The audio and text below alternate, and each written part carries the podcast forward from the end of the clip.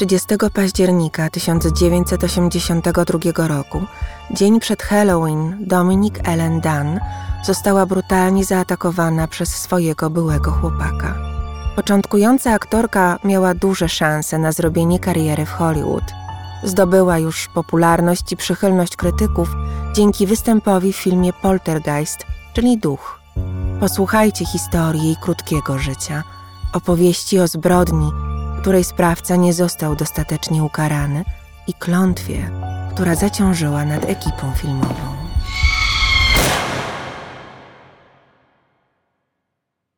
Wyjątkowo zaczynam od przedstawienia Wam ofiary. Dominika Lendan urodziła się 30 listopada 1959 roku w Santa Monica w Kalifornii, w rodzinie, która mogła zapewnić jej spełnienie wielu marzeń. Mama, Ellen Beatrice Griffin Dunn, była spadkobierczynią fortuny z Arizony. Ojciec, Dominic John Dunn, chwytał się wielu zajęć i w każdym przypadku odnosił sukces jako producent filmowy, aktor, dziennikarz i pisarz. W Hollywood miał wielu przyjaciół. Jednym z nich był słynny reżyser Alfred Hitchcock. W domu roiło się od sław i wpływowych ludzi kultury tamtych czasów. Państwo Dan doczekali się trójki dzieci, dwóch synów, Aleksa i Gryfina, oraz najmłodszej córki, Dominik. Śliczna i utalentowana dziewczyna poszła za przykładem rodziców i braci, wybierając pracę w branży filmowej. Zanim to nastąpiło, państwo Dan rozwiedli się, gdy dziewczynka miała 11 lat.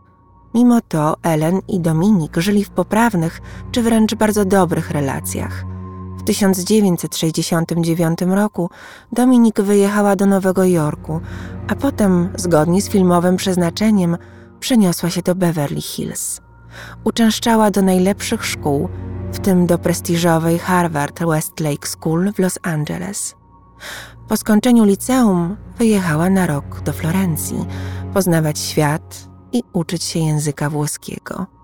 Po powrocie do Stanów podjęła studia aktorskie na Uniwersytecie w Colorado. Rzuciła je rok później i wróciła do Beverly Hills. Pracowała jako recepcjonistka i tłumaczka we włoskiej komisji handlu.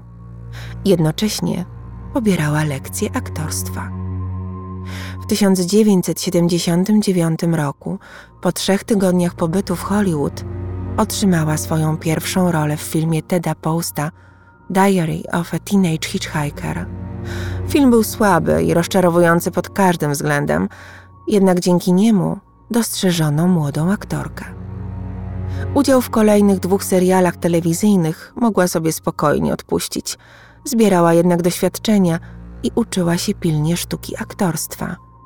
Pomimo rosnącej sławy, ubierała się skromnie, wolała dżinsy i koszule od toalet wielkich projektantów – Jeździła niebieskim Volkswagenem Garbusem w wersji cabrio. Uwielbiała gotować, grać w baseballa i uczyć się języków. Była bardzo przesądna i wierzyła w duchy. Miała też wielkie serce, przygarniała szwendające się po Los Angeles bezdomne zwierzęta, psy i koty. W domu trzymała jeszcze królika i węża. Obraz uroczej amerykańskiej dziewczyny z idealnego domu muszę uzupełnić o smutny szczegół. Jej matka w 1975 roku zachorowała na stwardnienie rozsiane. Pani Dan wkrótce poruszała się już tylko na wózku, aż do swojej śmierci w 1997 roku. Rola najstarszej córki państwa Freeling w filmie Poltergeist, który miał premierę 4 czerwca 1982 roku, przyniosła Dominik Dan sławę. Scenariusz Stevena Spielberga okazał się strzałem w dziesiątkę. Historia rodziny, która wprowadza się do wymarzonego domu, nie wiedząc, że zbudowano go na terenie starego indyjskiego cmentarza, wzbudziła ogromne zainteresowanie i przyciągnęła widzów do kin. Film z budżetem 10 milionów dolarów zarobił 122 miliony i doczekał się kontynuacji – Zdobył trzy nominacje do Oscarów i nagrodę BAFTA. Poltergeist przeszedł do historii kina jako film kultowy. Dziś znajdziecie go na liście 100 najlepszych thrillerów wszechczasów. Niestety Dominik nie zobaczyła już tych sukcesów i nie zagrała w kolejnych częściach. Teraz powiem Wam, dlaczego. Johna Thomas Wineya poznała na przyjęciu jesienią 1981 roku. 25-letni mężczyzna był szefem kuchni modnej i wykwintnej restauracji Ma Maison w Los Angeles. Po kilku tygodniach znajomości John i Dominik zamieszkali razem. Wynajęli mały, przytulny dom przy 8723 Rangeley Avenue w zachodnim Los Angeles. Dom miał ganek, podjazd i mały ogródek na przygarniane przez Dominik zwierzęta. Wkrótce idylla skończyła się. Sweeney okazał się przemocowym i zżeranym przez zazdrość partnerem. Dręczył dziewczynę psychicznie i fizycznie. Nie mógł odnaleźć się w jej świecie, w którym bogactwo i wpływy dziedziczono, a nie zdobywano, tak jak było w jego przypadku – z dnia na dzień stał się zazdrosny o każdego mężczyznę, z którym pracowała. Zjawiał się nieproszony na planie filmowym, chciał towarzyszyć jej podczas prób i na lekcjach aktorstwa, jakie wciąż brała. 27 sierpnia 1982 roku, podczas kolejnej kłótni, Sweeney nagle złapał Dominik za włosy i uderzył gwałtownie jej głową o podłogę. Gdy ją puścił, w ręku została mu garść jej włosów. Dziewczyna słusznie spanikowana uciekła do matki. Sweeney podążył za nią, ale pani Dan nie wpuściła go do domu i zagroziła wezwaniem policji, jeśli tylko spróbuje przekroczyć jego próg. Niestety, to słowo, które często tu powtarzam, bo niestety Dominik wybaczyła chłopakowi i wróciła do niego po kilku dniach. Miesiąc później, 26 września 1982 roku, John w szale zazdrości napadł na Dominik. Powalił ją na podłogę i ściskał za szyję tak mocno, aż na jej skórze pojawiły się paskudne ślady doznanej przemocy. Na szczęście nie byli sami. Zaalarmowany hałasem przybiegł z sąsiedniego pokoju ich znajomy i odepchnął Johna. Dominik poszła do łazienki – Wydostała się z własnego domu przez okno i uciekła do przyjaciela. Obrażenia na szyi i twarzy Dan na tyle były widoczne, że następnego dnia nie potrzebowała makijażu podczas realizacji odcinka serialu Posterunek przy Hill Street, gdzie grała nastoletnią ofiarę przemocy domowej. To był ostatni wieczór, który para spędziła razem.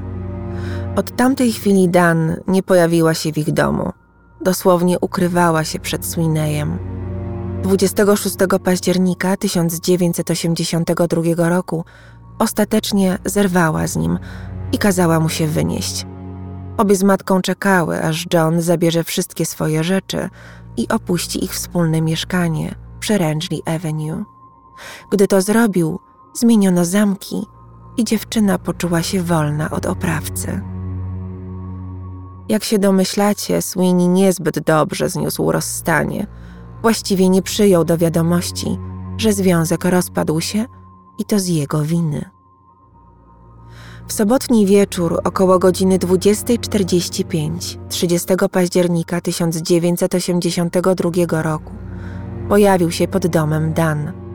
Dominik właśnie ćwiczyła rolę z innym aktorem, dwudziestoletnim Davidem Peckerem przygotowywała się do występu w miniserialu science fiction pod tytułem V. Dostała rolę Robin Maxwell, której postać miała się pojawić w trzech odcinkach. Gdy John zadzwonił do jej drzwi, Dominik wyszła mu naprzeciw, na zewnątrz, powstrzymała kolegę i poleciła, by został w domu. Być może czuła się bezpieczna z powodu bliskiej obecności innego mężczyzny. Dominik zamknęła za sobą drzwi.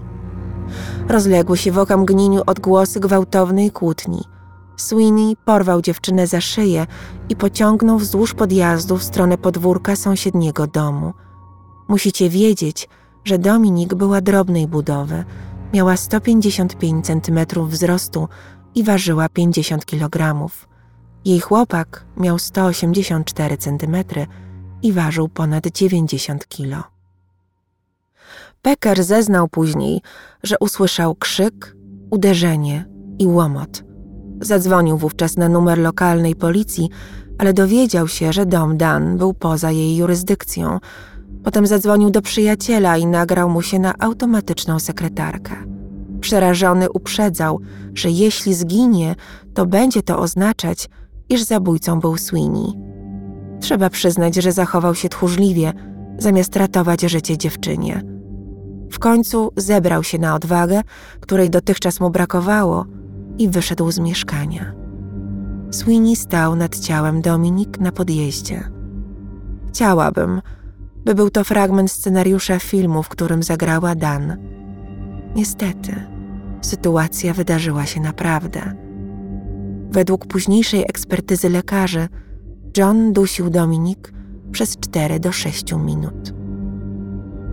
Kiedy przybyła policja, napastnik uniósł ręce do góry i przyznał się, że chciał zabić swoją dziewczynę, a potem siebie samego. Aresztowano go pod zarzutem usiłowania zabójstwa. Po pięciu minutach nadjechał ambulans. Nieprzytomną, lecz wciąż żywą dziewczynę zabrano do szpitala Sinai. W drodze na miejsce jej serce przestało bić, ale odratowano ją na sali operacyjnej. Podłączono do aparatury podtrzymującej życie. Była w śpiączce. Nigdy nie odzyskała przytomności.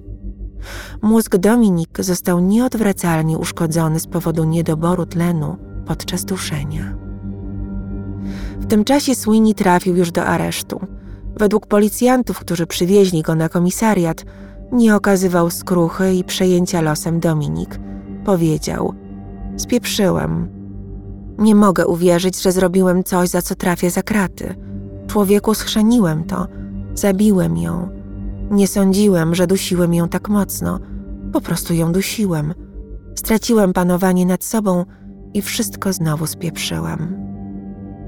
4 listopada o godzinie 11 rano serce Dominik Dan przestało bić już na zawsze.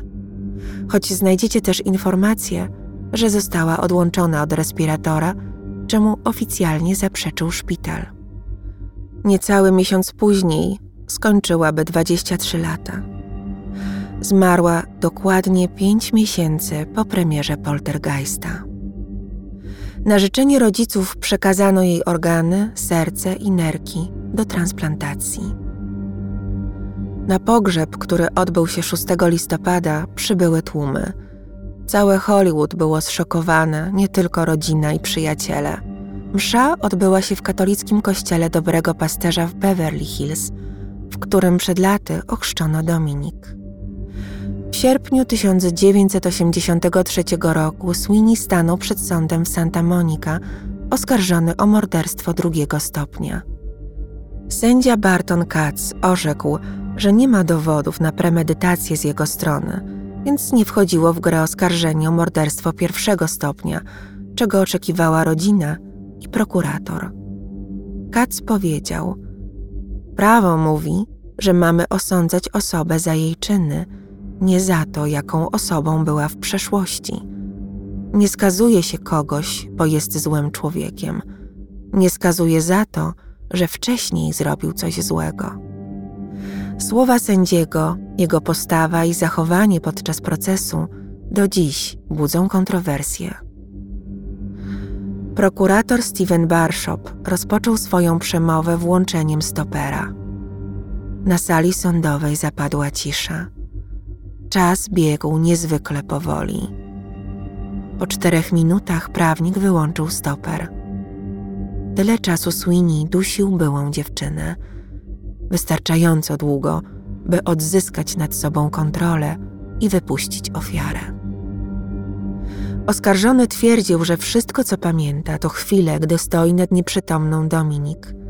Utrzymywał, że para pogodziła się kilka dni przed tragicznym wieczorem, czemu gorąco zaprzeczała rodzina. Zanim przyjechała policja, podobno pobiegł do domu i połknął pigułki z dwóch buteleczek, próbując popełnić samobójstwo. Nikt jednak nie potwierdził jego wersji. Przed sądem miała również zeznawać była dziewczyna Johna, Lillian Pierce, wezwana na świadka przez prokuratora. Sweeney molestował i bił swoją wcześniejszą partnerkę. Dwa razy trafiła przez niego do szpitala. Przedziurawił jej błonę bębenkową, złamał nos, a w wyniku doznanych obrażeń zapadło się jej płuco. Ewidentnie zbrodnia popełniona na Dominik nie była w afekcie. Mężczyzna był tak zwanym damskim bokserem, który wiedział, na co go stać w relacjach z kobietami. Jednak sędzia nie dopuścił, by przysięgli usłyszeli słowa Lilian, uważając, że są zbyt, uwaga, szkodliwe. Nie pozwolił również zeznawać rodzicom Dan na temat tego, co działo się między ich córką a Swineyem, uznając ich wiedzę za pogłoski. Co dziwne, matka i siostry Swineya mogły zeznawać i przedstawiać go niemal jako ofiarę sytuacji. John wychowywał się w irlandzkiej katolickiej rodzinie w Hazelton, górniczej miejscowości w Pensylwanii. Od dziecka patrzył na przemoc w domu. Jego ojciec, alkoholik, John Sweeney senior, regularnie bił żonę na oczach dzieci. John Jr. twierdził, że jego pierwszym wspomnieniem z dzieciństwa był obraz ojca ściskającego żonę za szyję. Chłopak wyrwał się z domowego piekła w świat, a jego umiejętności kucharskie były na tyle dobre, że przyjęto go do pracy w Mamezon w Los Angeles. Patrick Tirey, ówczesny właściciel restauracji oraz jej szef, wysłali młodego mężczyznę na rok do Francji, by podszkolił się w kulinarnym fachu. Gdy John wrócił do Kalifornii, zastąpił dotychczasowego szefa kuchni i niebawem poznał Dominik Dan. Jego adwokat, Mike Adelson, znajomi Swineya i on sam twierdzili, że para pogodziła się. Podobno Dominik zgodziła się na pojednanie. Wszyscy inni byli przekonani, że dziewczyna się go bała, nie chciała go znać. W ostatnim liście do niego, którego nie zdążyła wysłać, napisała: Ta cała sprawa uświadomiła mi, jak bardzo mnie przerażasz. Obrońca Swineya upierał się, że to Dan doprowadziła do eskalacji emocji wieczorem 30 października. Przez cały ich związek zachowywała się snobistycznie, podkreślając swoją wyższość z racji pochodzenia. Dużo piła. Sweeney poszedł poszukać pojednania, nie planował zrobić jej krzywdy. Dominik powiedziała, że nie kocha go i nigdy nie kochała. Czy to znaczy, że okłamywałaś mnie przez cały ten czas? Zapytał. Tak, wykrzyczała. Wówczas zaczął ją dusić. Według słów prawnika to była tragedia, nie zbrodnia. W trakcie procesu oskarżony był smutny i popłakiwał. Ostatecznie w listopadzie 1983 roku skazano go na 6,5 roku więzienia za napaść i nieumyślne spowodowanie śmierci. W czasie ogłoszenia wyroku Sweeney miał przy sobie Biblię i ukrywał twarz w dłoniach. Gdyby uznano go winnym morderstwa drugiego stopnia, czekałaby go kara 15 lat więzienia. Jeden z przysięgłych, Paul Spiegel, powiedział później, że gdyby sędzia dopuścił wszystkie zeznania i dowody, wyrok byłby inny. Tymczasem przed budynkiem sądu głośno protestowali członkowie grupy Victims for Victims. Założyła ją aktorka Teresa Saldana, która ledwie uszła śmierci zaatakowana nożem przez stalkera 15 marca 1982 roku, osiem miesięcy przed śmiercią Dominik. Victims for Victims walczyła o wprowadzenie prawa chroniącego ofiary stalkingu. 21 czerwca 1986 roku, po trzech latach, siedmiu miesiącach i 27 dniach spędzonych głównie w więzieniu stanowym o średnim zabezpieczeniu w Susanville w Kalifornii, John Sweeney wyszedł na wolność za dobre sprawowanie. Szybko zaoferowano mu nową pracę w ekskluzywnej restauracji The Chronicle w pobliżu Santa Monica.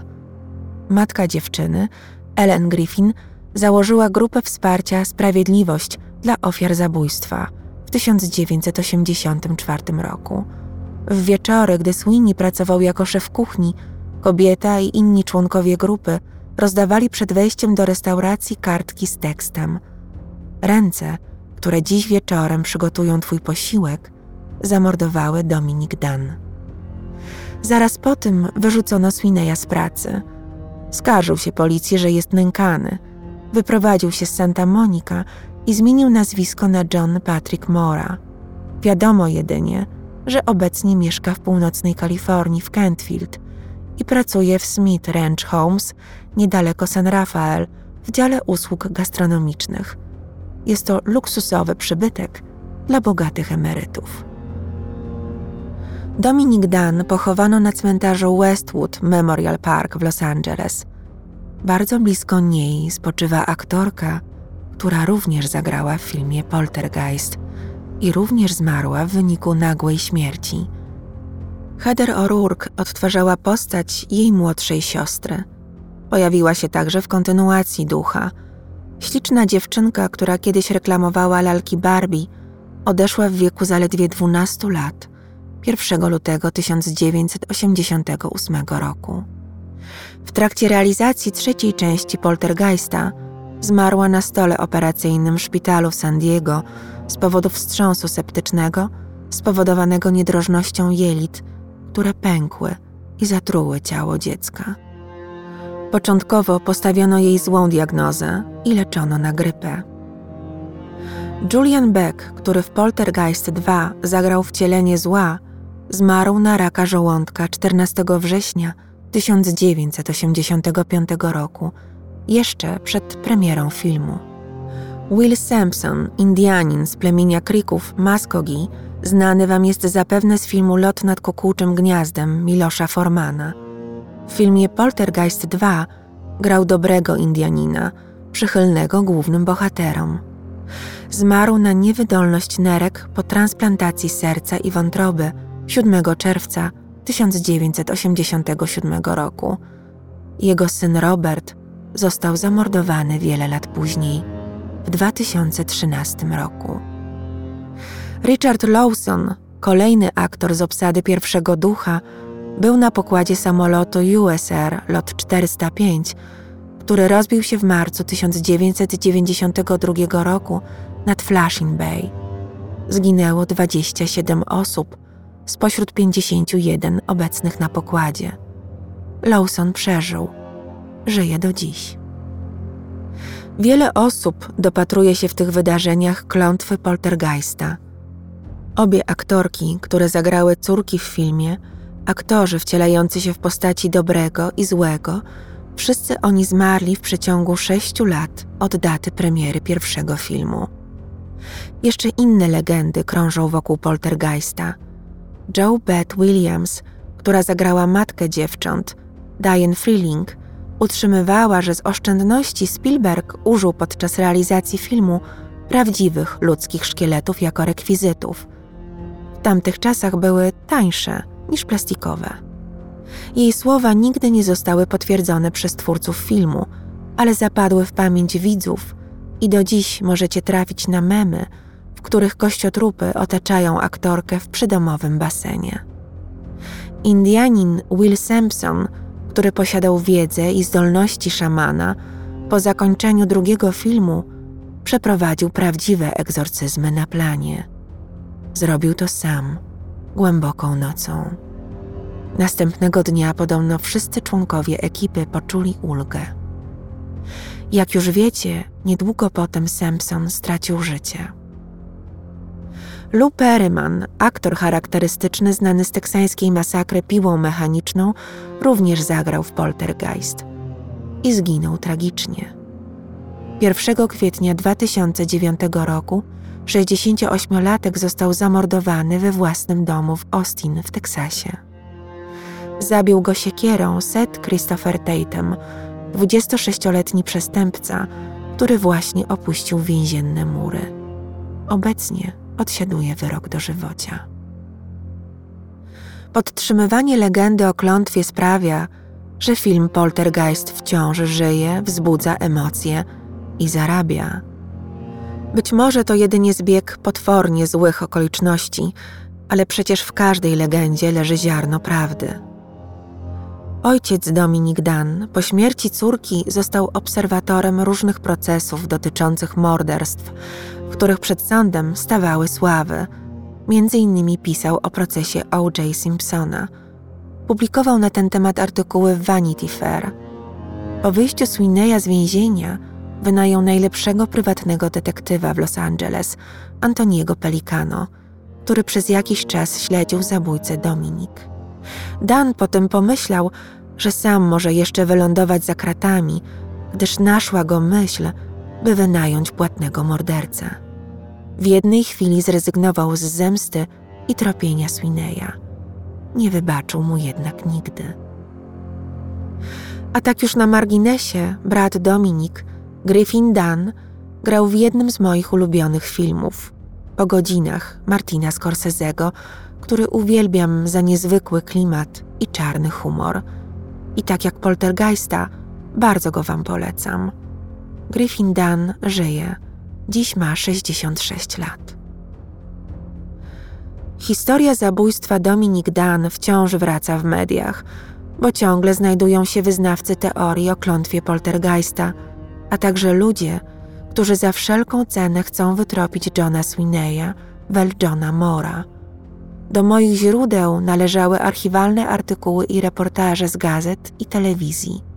The Telegraph, Toledo Blade, Daily News, The Courier, Vanity Fair, CNN, Los Angeles Times oraz zapis wywiadu, jakiego udzielił Dominic Dunn w programie Larego Kinga 16 listopada 2005 roku.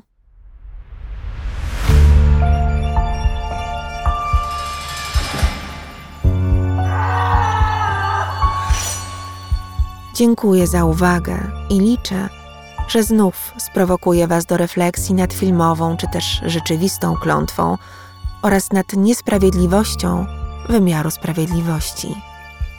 John Sweeney wciąż żyje i dobrze sobie radzi. Jego ofiara jest tylko wspomnieniem i elementem legendy. Zapraszam po więcej makabry i historii zbrodni w kolejnych odcinkach. Subskrybujcie mój kanał – to mnie bardzo motywuje do przedstawiania Wam kolejnych makabrycznych opowieści i dzielenia się dość nietypową wiedzą. Zapraszam też do mojego worka kości, niezwykłego autorskiego koktajl baru i domu burleski, który prowadzę w Warszawie. Tam możecie mnie spotkać i od czasu do czasu wysłuchać mojego wykładu o kanibalach, nekrofilach i morderczyniach. Renata z worka kości.